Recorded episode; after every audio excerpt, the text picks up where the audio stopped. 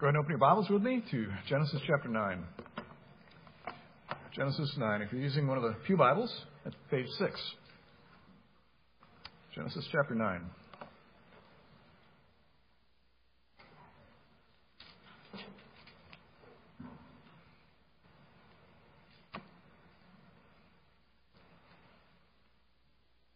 Genesis chapter 9. Follow along as I read verses 1 through 7. This is the Word of God. And God blessed Noah and his sons and said to them, Be fruitful and multiply and fill the earth. The fear of you and the dread of you shall be upon every beast of the earth and upon every bird of the heavens, upon everything that creeps on the ground and all the fish of the sea. Into your hand they are delivered. Every moving thing that lives shall be food for you. And as I gave the green plants, gave you the green plants, I give you everything. But you shall not eat flesh with its life, that is, its blood. And as for your lifeblood, I will require a reckoning from every beast, I will require it, and from man. From his fellow man, I will require a reckoning for the life of man. Whoever sheds the blood of man, by man shall his blood be shed. For God made man in his own image. And you, be fruitful and multiply, teem on the earth and multiply in it. May God give us ears to hear His word. One of the things I personally find most fascinating about the human race is all the things that we share in common. We're so different in so many ways. We speak different languages, we have different skin colors, we eat different foods, we come from radically different cultures. Some of our ancestors lived in teepees, others in igloos, others in caves, others in castles. We're so diverse in so many ways. And yet, nonetheless, there are many things that we all share in common. Consider, for example, the way in which all people on this planet view murder as morally wrong. This is undeniable. You look at the laws of the ancient Babylonians, modern Norwegians, the ancient Cherokee, modern day Chinese. There's remarkable agreement here.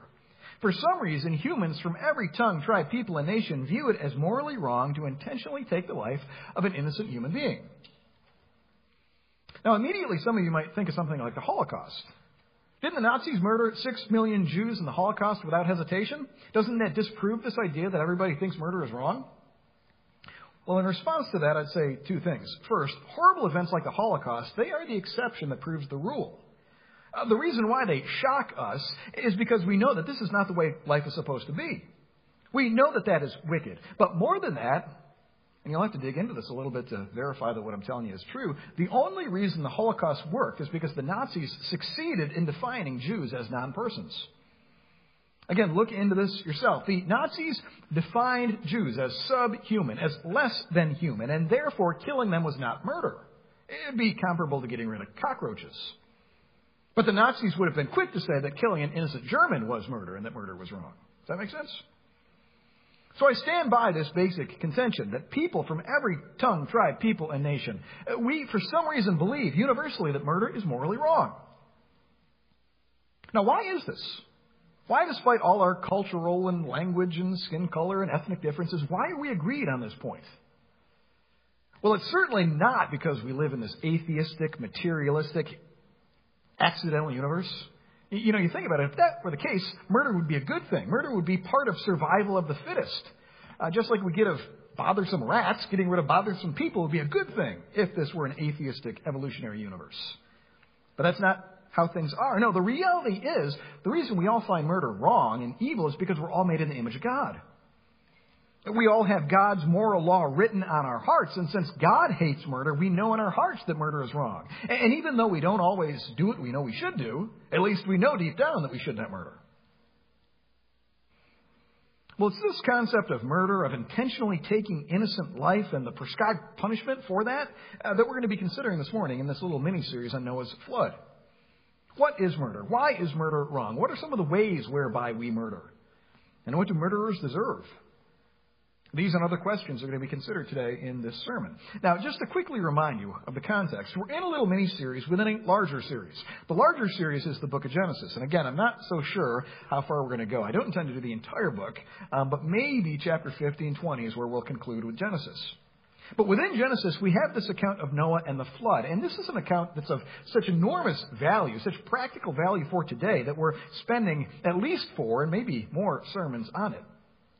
In this little mini series, we're talking about the meaning of Noah's flood. Uh, what the flood teaches us about the character of God, some of the scientific evidences for the flood, the implications of the flood for today, and something very, very important, what's called the Noahic covenant. And Lord willing, we're going to talk about the covenant next week. Three weeks ago, we overviewed this entire account. We looked at chapters 6 through 9, and we noticed the way in which, in a matter of hours or maybe days, God killed the vast majority of humans on this planet by drowning them, saving only Noah and his family. And like we said two weeks ago, Noah's flood is the second most extensive expression of God's judgment in human history, second only to what's to take place at Jesus' return. Then two weeks ago, we discussed the global scope of the flood. Noah's flood was not this little local thing, limited to the Tigris Euphrates Valley. No, the waters really did cover the entire earth. And we looked two weeks ago at some of the biblical and scientific evidence for that. And we talked about why it's important to maintain a global flood, uh, not least because of the promises God makes in the Noahic covenant. Well, today we're going to look at the first laws God gives after the flood. After the human race has been purified, after the earth has been cleansed, what are the very first laws binding on all of humanity? Not surprisingly, they pertain to this crime of murder and the punishment for murder, the death penalty. But before we talk about murder and the death penalty, I want you to know something fascinating with me. And this is really too important to skip over. But consider with me from Genesis 9 here how Noah is a second Adam. We see that in verse 1 and verse 7, that Noah is a second Adam. Now look at verse 1. We read this And God blessed Noah and his sons and said to them, Be fruitful and multiply and fill the earth. Now picture the scene with me. The ark is resting on Mount Ararat. Noah and his family are the only people on the planet at this time. And what does God tell them? Be fruitful and multiply. Now, does that sound familiar to you? Have we encountered that type of thinking before? If you jump down to verse 7, we see the same idea again. And you be fruitful and multiply, increase greatly on the earth and multiply in it.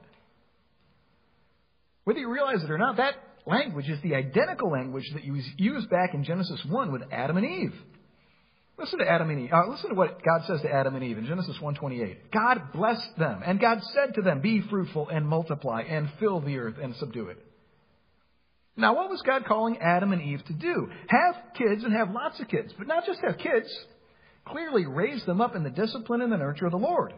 Continue to do that until this entire planet is filled with godly worshippers, with disciples. That was the original commission given to Adam and Eve. Now, that same commission is given here to Noah and his sons. Fill the earth with godly worshippers. And again, realize Noah and his family are the only people on this planet. So what you need to see them as, as almost like Adam reboot.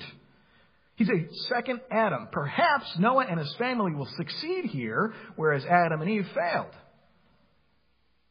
Now, interestingly, as we move throughout the Bible, we see this command repeated again and again and again. What in the world's going on here? For example, in Genesis 35:11, God says this to Jacob, "I am God Almighty, be fruitful and multiply." In Exodus 1:7, we read this, "The people of Israel were fruitful and increased greatly. They multiplied and grew exceedingly strong so that the land was filled with them." In Jeremiah 23:3, this is speaking of a future day, we read this, I will gather the remnant of my flock out of all the countries where I have driven them, and I will bring them back to their fold, and they will be fruitful and multiply. Now, what on earth is going on here? Why is this original commission repeated with Adam, with Noah, with the patriarchs, with Israel? What is going on? Well, here's what we're supposed to see. We're supposed to see all of these different phases and stages in the plan of God as like Adam reboot. Or Adam take two, Adam take three, Adam take four. God gives Adam this commission.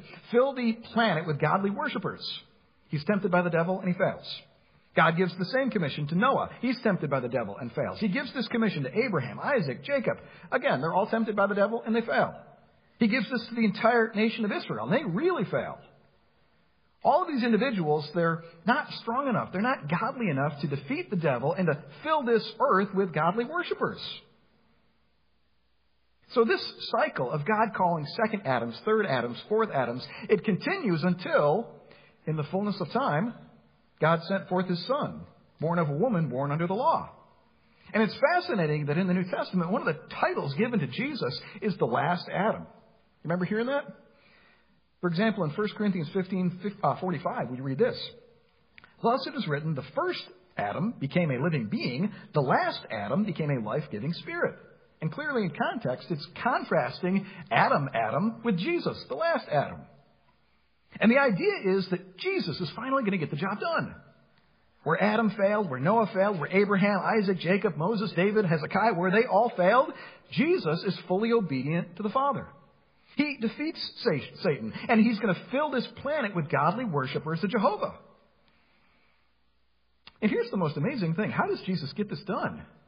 It's through his death and his resurrection. Through dying and through rising again. That's how Jesus gets done the commission that Adam was called to do but failed to do.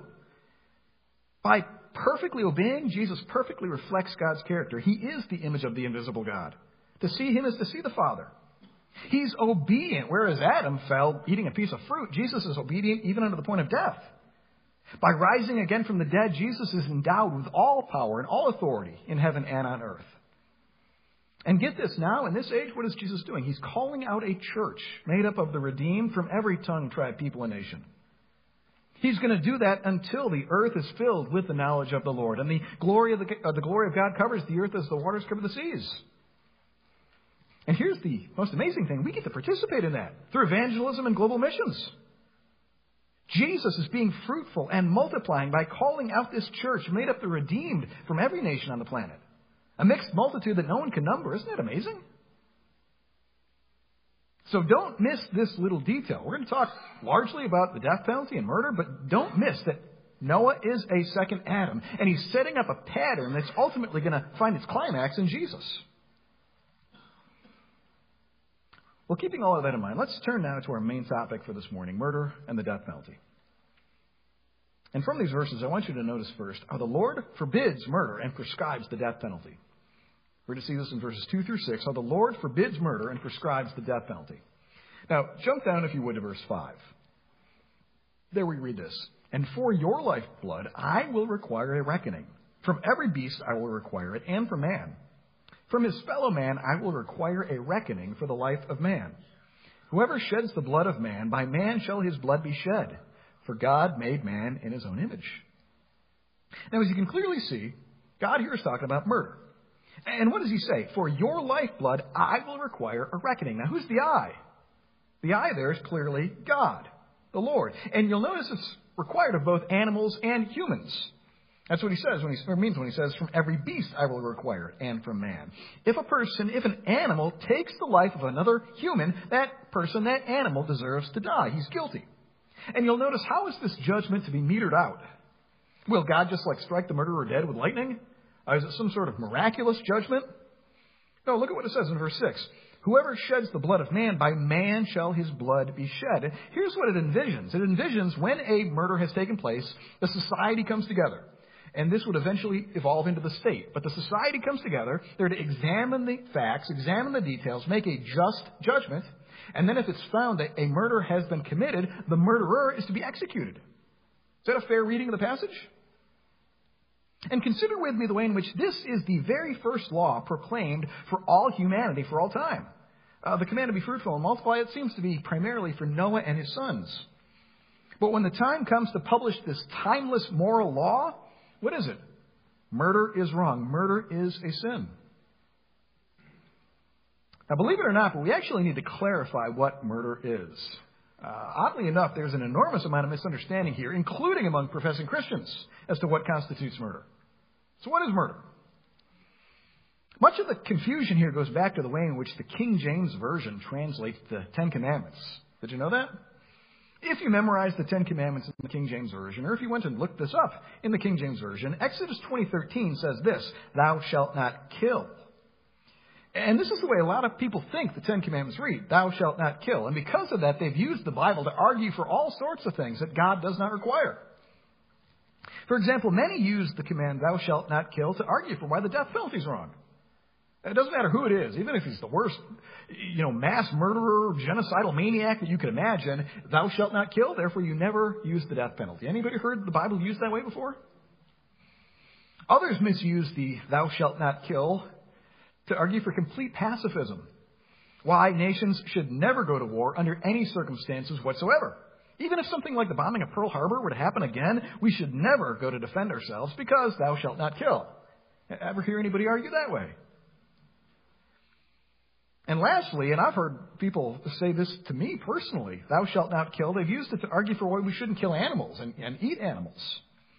Uh, why hunting and, you know, eating a hamburger is wrong. Uh, you, people, you hear people talk this way, you know, meat is murder, the cow is my brother, that sort of thing. And oftentimes it goes back to this idea, thou shalt not kill. Anybody ever heard the Bible used that way?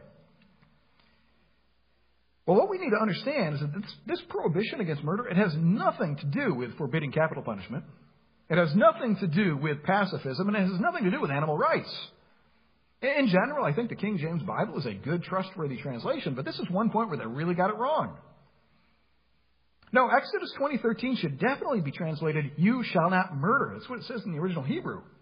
And more than that, all the things I just mentioned that thou shalt not murder is used or kill is used to defend are permitted or encouraged at other parts of the Bible. So, for example, the death penalty is obviously prescribed. Look at verse 6, Genesis 9 6. Whoever sheds the blood of man, by man shall his blood be shed. Now, here's something fascinating to realize. The only command repeated in all five books of the Pentateuch is the command to execute murderers. Do you know that? First five books of the Bible Genesis, Exodus, Leviticus, Numbers, Deuteronomy. The only command repeated in all five murderers are to be executed. The command to put murderers to death is stressed emphatically in both the Old Testament and the New Testament. It's like we read in Romans 13:4. This was part of our scripture reading. This is talking about secular government. If you do wrong, be afraid, for he does not bear the sword in vain. Now, why has God entrusted the sword to secular government? I mean, is that just to like intimidate people? I mean, why, why, why would someone have a sword if it's not to use it? He is a servant of God, an avenger who carries out God's wrath on the wrongdoer. Now, sometimes people think in regard to the death penalty, but maybe what if we get it wrong? What if we make a mistake and accidentally execute somebody who's innocent? Since mistakes happen, since we might execute somebody unjustly, let's, let's just do away with the entire concept uh, since mistakes happen. Now realize that if you're thinking that, that is not an objection that God did not, did not anticipate. You know, it's not something that took God by surprise. Now you think about it, who's the central character of the entire Bible? Jesus. Jesus, the eternal Son of God. And Jesus was unjustly executed. He's the lamb slain from before the foundation of the world. And even Jesus himself, who knew he was going to be unjustly executed, said this in Matthew 26, 54, All who take the sword will perish by the sword. So I think we can say definitively that governments today ought to employ the death penalty in righteously punishing serious criminals. And we're seeing in our society today the sociological consequences if we refuse to do that. Well, coming back to a couple of other things murder is not, obviously going to war for a righteous cause is not murder. I mean, just read about the wars that Abraham or Joshua or David or Josiah waged, and you'd never conclude that all going to war for righteous causes is prohibited. And if you're, say, a soldier, sailor, airman, marine, coast guardsman, you might one day be called upon to kill in a righteous war. And while that's certainly unfortunate and sad, don't feel guilty over that. That's your calling. And certainly eating animals is permitted in the Bible. While we should certainly be kind to animals, take care of our animals, eating a hamburger, eating a hot dog is not sinful. Eating bacon is definitely not sinful. Look at Genesis 9 2. The fear of you and the dread of you shall be upon every beast of the earth, and upon every bird of the heavens, upon everything that creeps on the ground, and all the fish of the sea. Into your hand they are delivered. Every moving thing that lives shall be food for you. And as I have given you the green plants, I give you everything. Evidently, up to this point in human history, humans were primarily vegetarian. But now, in light of the changes brought about by the flood, now meat is not only permissible to eat, but uh, blessed by God and something that you can give Him thanks for. We'll see that a lot more in the temple sacrificial system, where animals are killed left and right, but the priests then eat a lot of the meat that was sacrificed. Well, what then is murder? Biblically, biblically speaking, how should we define it? I think we can define murder this way murder is the intentional taking of an innocent human life. It's the intentional taking of an innocent human life. And obviously, by innocent, we don't mean sinless. We've all sinned and fallen short of the glory of God. Instead, they're innocent only in the sense that they're not, say, a dangerous criminal or an enemy combatant on the battlefield. To intentionally take the life of such an innocent person, that is murder. And that, that's what God's talking about in Genesis 9. Now, something that's so important to emphasize is why is murder wrong? Why? Most people never really think much about this. Take another look at Genesis 9. And look at verse 6. And look at the reason why murder is wrong. God says, Whoever sheds the blood of man, by man shall his blood be shed, for God made man in his own image. You see that? What's the reason? Why is murder murder and not just hunting? It's because you, it's because I, we've been made in the image of God. Now realize something that is really quite important here. What God says to Noah is said hundreds of years after the fall. Hundreds of years after the fall. Sometimes people get this idea that yes, we were made in God's image, but when Adam and Eve sinned, that image was erased, totally eradicated. It's not what the Bible teaches. Yes, the image of God was damaged, but it was not eradicated. We're still made in the image of God. And therefore, to take the life of another human being is to do damage to the image of God. Now, I really want to emphasize this because at the end of the day, our creation in the image of God is really the only reason why murder is wrong. You take this away and everything collapses. I've come to believe that our creation in the image of God, this is maybe one of the top 10, maybe top 5 most important doctrines in the entire Bible. Far more important than end times details, far more important than how often we should eat the Lord's Supper or how old somebody needs to be before they're baptized. People made in the image of God is so vital. If we go back to Genesis 1:26, we read this. Then God said, "Let us make man in our image, after our likeness, and let them have dominion over the fish of the sea, and over the birds of the heavens, and over the livestock, and over all the earth, and over every creeping thing that creeps on the earth." So God created man in his own image. In the image of God, he created him, male and female, he created them. You see, unlike animals, you and I, we've been made in the image of God. What that means is that we have capacities that are like God. We reflect God. And this is, realize, universal, regardless of somebody's nationality, ethnicity, age, weight, height, uh, mental capacity, or lack thereof. All humans are made in the image of God. Now, it's this fact that we're made in the image of God that gives us a derived dignity. It sets us apart from animals. We have a special worth in God's sight. It's really not inherent in me because I'm so great. It's because I reflect God and His character. God is the sun. I am the moon. This is what David meant when he sang in Psalm 8:4. This was part of our call to worship this morning. What is man that you are mindful of him, and the Son of Man that you care for him? You have made him a little lower than the heavenly beings and crowned him with glory and honor. Now, something that's very important to emphasize, and I've, I've received questions about this, realize that there's no sense in the Bible that some people are more in the image of God than others. It's not a quantitative thing in that sense. You're just as much in the image of God as I am.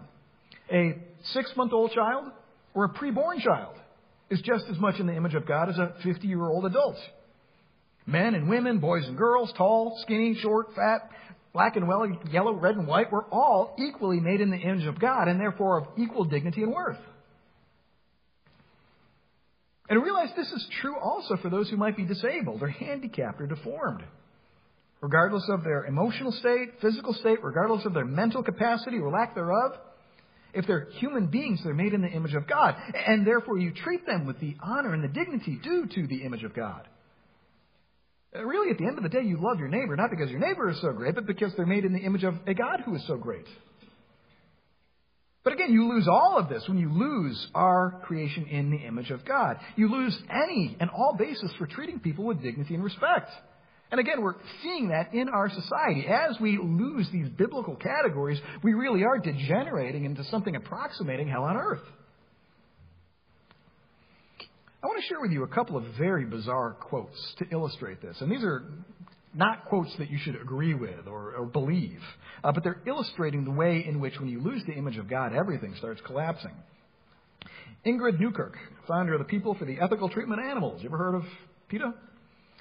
She once famously said this There is no rational basis for saying that a human being has special rights.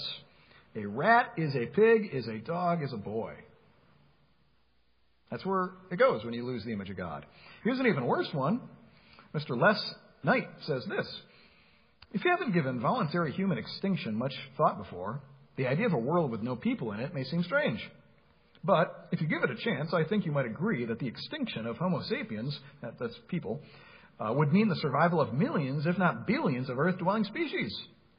phasing out the human race would solve every problem on earth, social and environmental.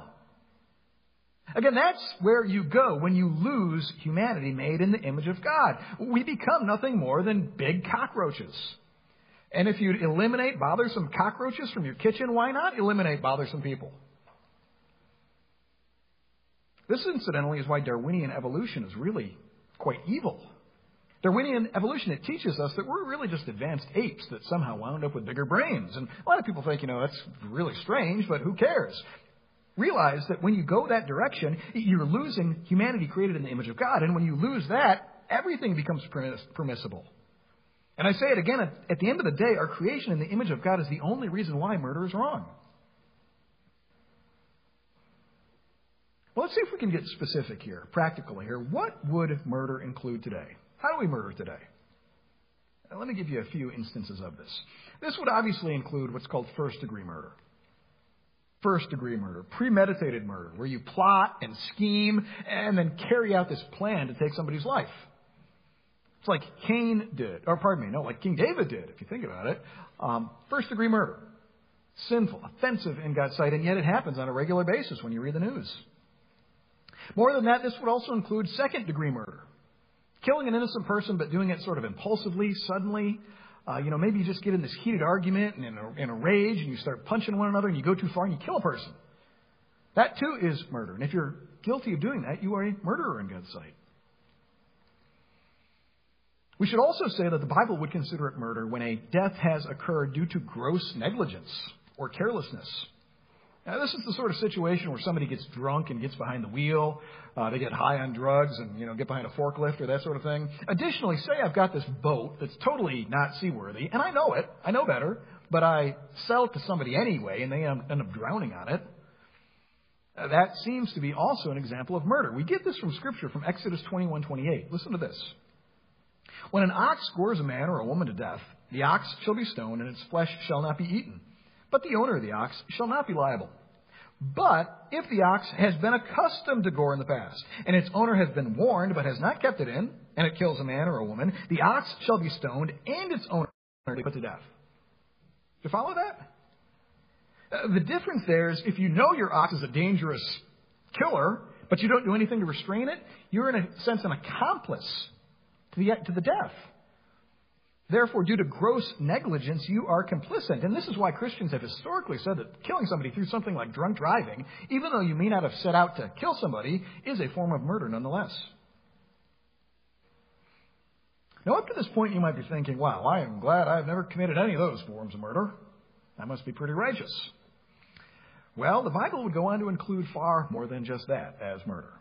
Let me give you a few more ex- examples. And realize these, what I'm going to talk about now, they're, they're actually legalized forms of murder. Uh, things that are totally fine in our law codes, and yet Almighty God would consider them expressions of murder. What am I talking about? Well, first on the list would be abortion. Abortion is completely legal, it's completely murder. What is abortion? Abortion is the intentional termination of a preborn infant in the mother's womb. We're not talking about miscarriage or something like that. But this preborn infant, it's made in the image of God. Therefore, to take the life of that infant is to take the life of an image bearer and therefore to commit murder. Does that follow? Because the Bible is explicit here, there can be no compromise. Our culture wants to look at abortion as really just the elimination of unnecessary tissue. But how does the Bible look at the baby developing in the mother's womb? Listen to Psalm 139:13. You formed my inward parts. You knitted me together in my mother's womb. I praise you, for I am fearfully and wonderfully made. Wonderful are your works. My soul knows it very well. Your eyes saw my unformed substance. In your book were written, every one of them, the days that were formed for me, when as yet there was none of them. If we're going to take the Bible seriously at all, we must believe that the preborn infant is a human, possessing all the rights, all the dignity of a human made in the image of God. Therefore, to terminate that life intentionally is to take the life of a preborn human, which is murder. And since Roe versus Wade, over 60 million babies have been murdered in America. Never diminish the evil of abortion. Never lessen the heinousness of abortion. It is, in a sense, murder of the worst kind. You know, the people, the very people that ought to be most caring for this baby are taking its life. Now, is there forgiveness available for those who have committed abortions? Of course. The blood of Jesus cleanses us from all sin. And if you repent, you too can be forgiven. But let us never, never diminish the evil of abortion. Now, if you want to explore that entire topic more, a book we keep on our table just as a regular basis is called Why Pro Life by Randy Alcorn. If you want to read this more, explore this far more than I could go into in this particular sermon, go get yourself a copy of that book, Why Pro Life by Randy Alcorn. I think you'll find it helpful.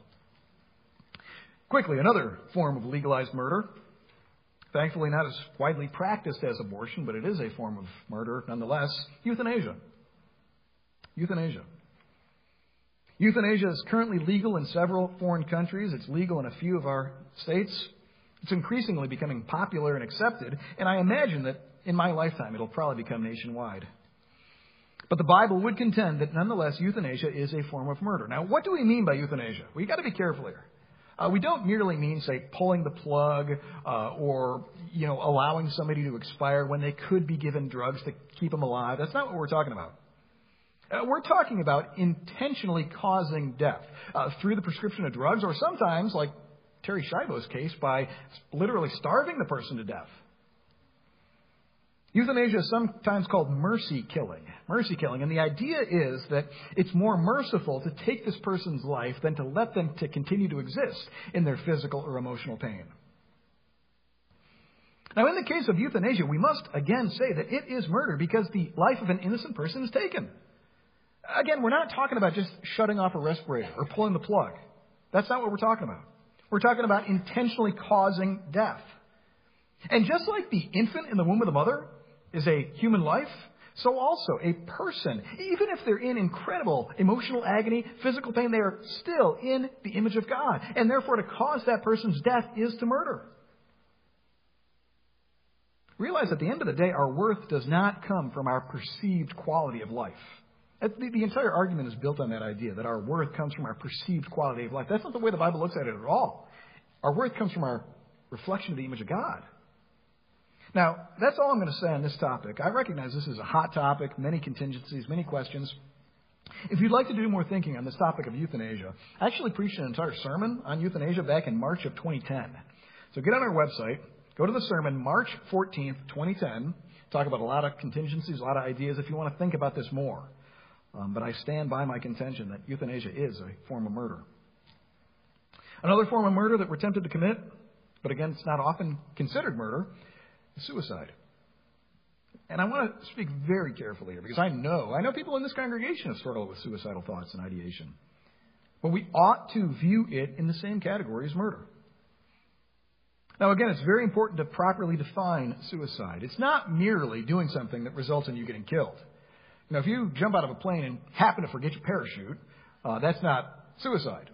So also, if a soldier jumps on grenades to protect his friends, that's not suicide. That's honorable. What is suicide? Well, I would say suicide is doing something intentionally uh, to, to kill yourself because you don't think there's any other hope. Uh, no hope for improvement, no hope for anything getting better. Because of that, you do something to intentionally take your life. It's taking life as an end in itself.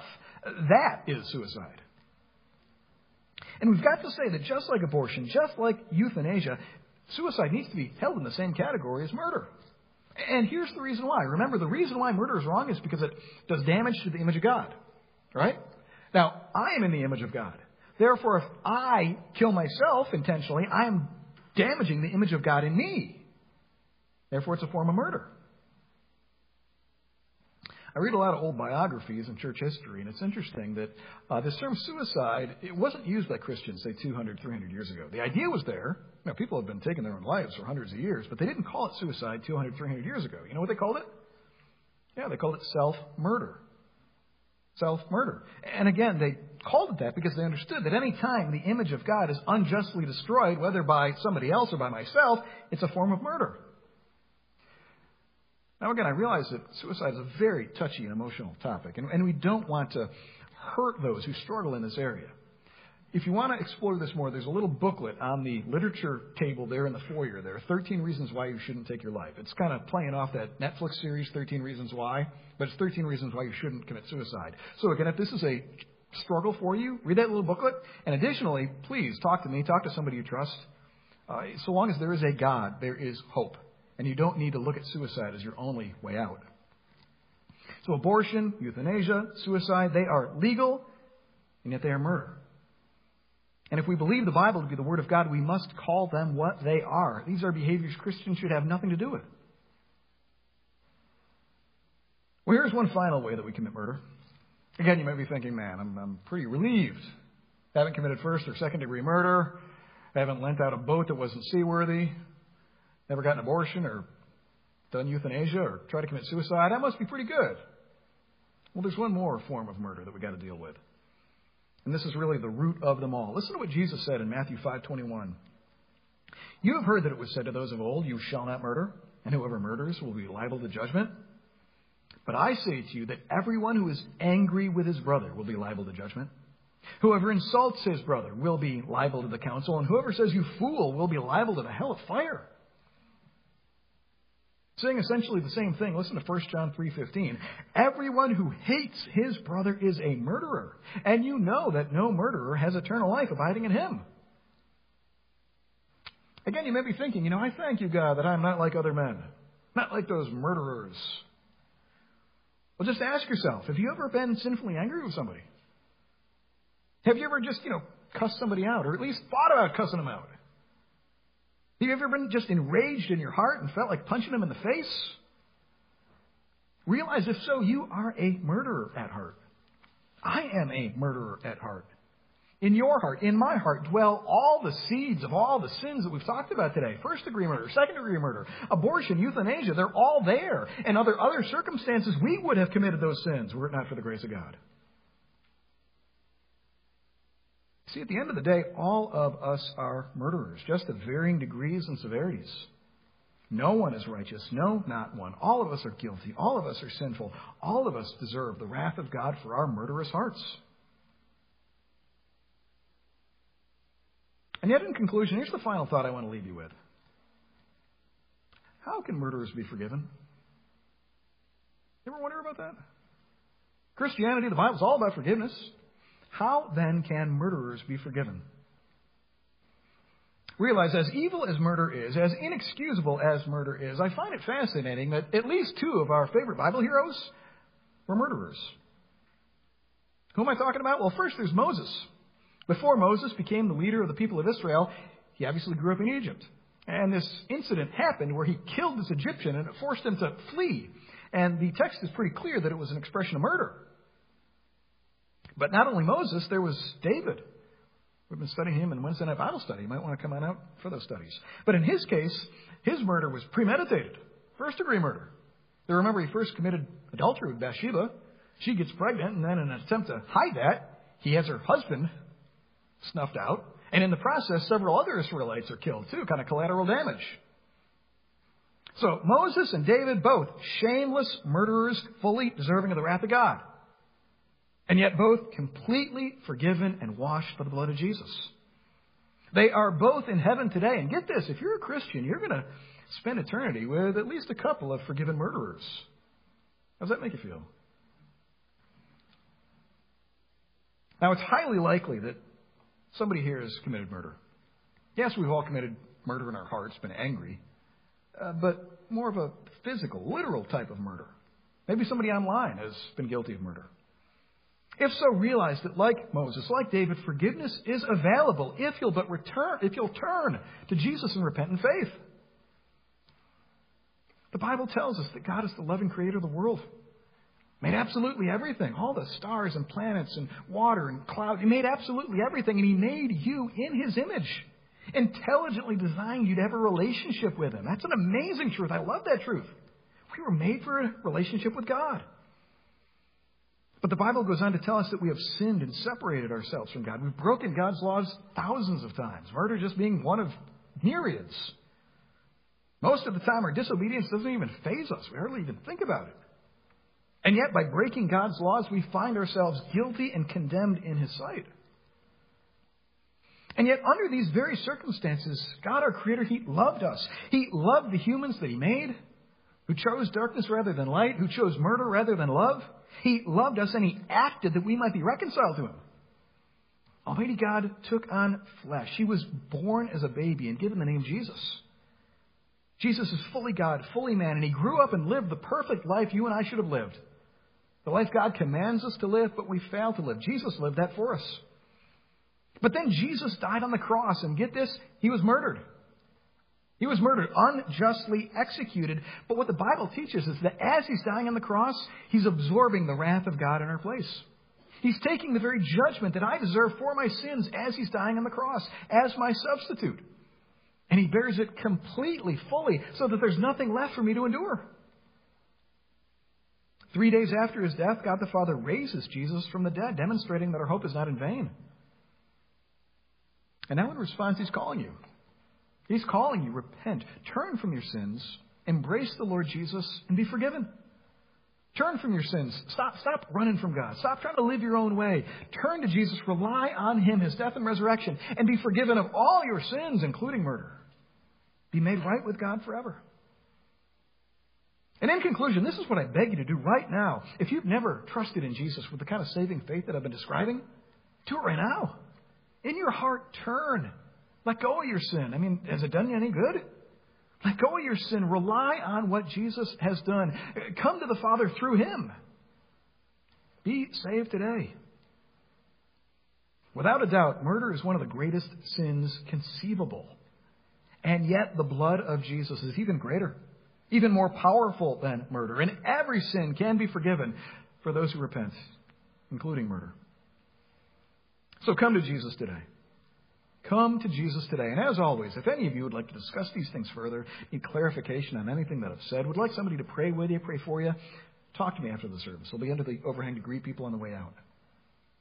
But trust Jesus today as your Lord and Savior, and today be forgiven of all of your sins, including murder. Let's pray. Father, thank you for your word. Thank you for how clear, how applicable, how convicting, how life giving it is. Lord, you've given us such a treasure in your word. Lord, we do confess to you our expressions of murder. Uh, maybe taking somebody's life, maybe abortion, maybe contemplating suicide, certainly having angry, hateful thoughts in our hearts. We're all guilty. But we do praise you that the blood of Jesus cleanses us from all sin, and he is our hope. It's in his name we pray. Amen.